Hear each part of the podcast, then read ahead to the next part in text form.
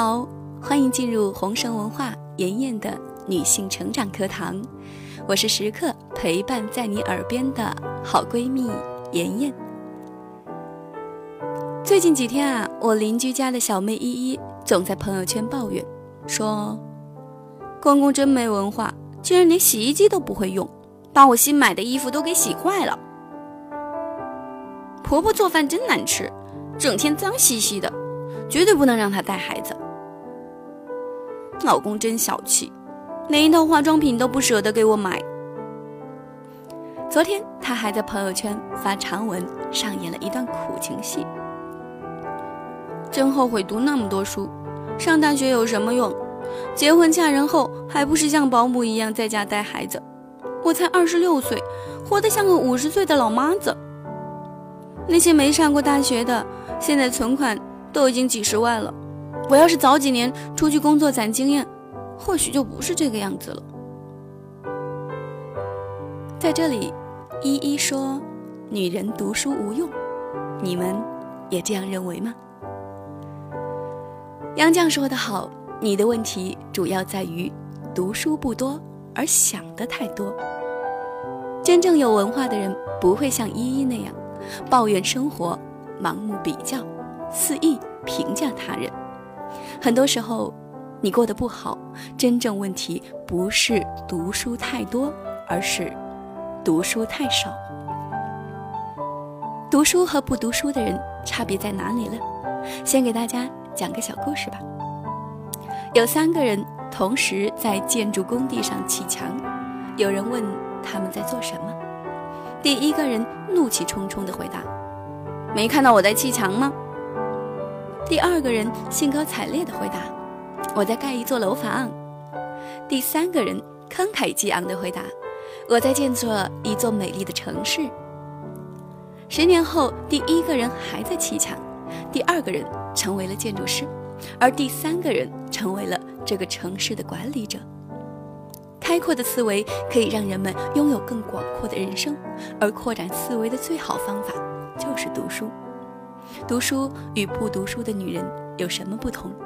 简单来说，同样是做家务，狭隘的女人会把自己当保姆看，而热爱生活的女人会把它化为对家的热爱。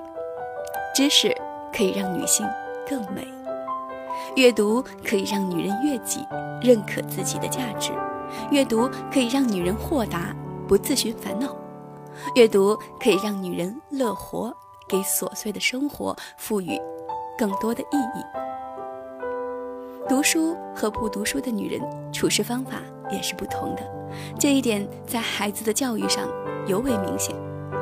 上周我去参加读书沙龙，是一位老教授讲解《易经》，一位女士带儿子参加了此次讲座。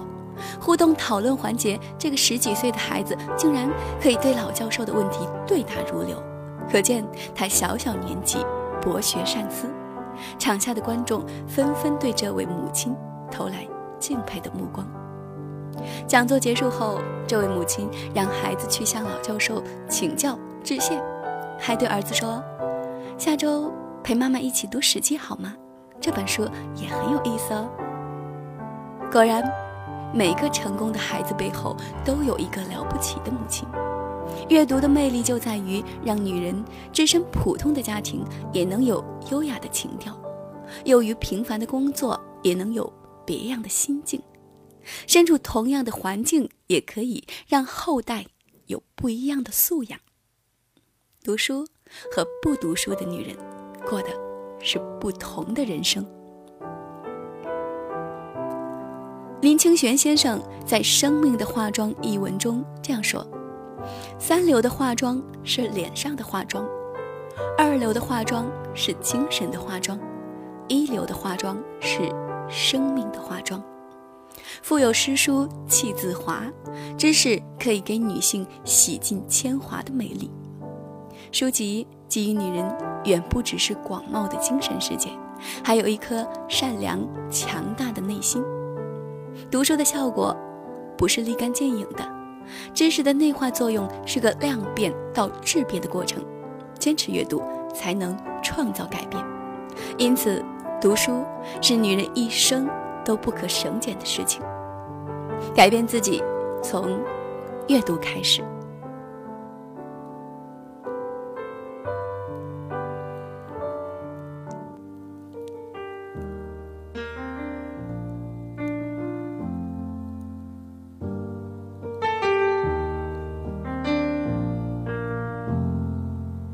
怎么了？怎么了？一份爱失去了光泽，面对面，背对背，反复挣扎，怎么都痛。以为来见不像是痛，谁知一秒钟就死落。难道幸福都要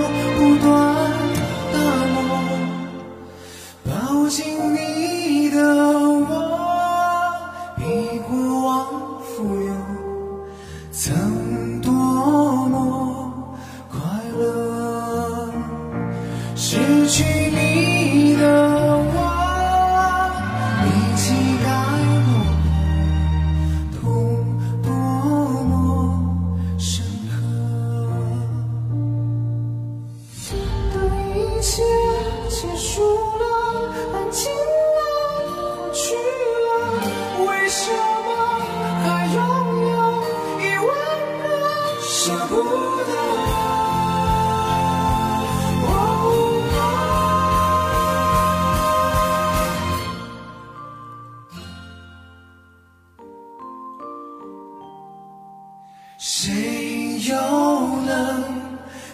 shine.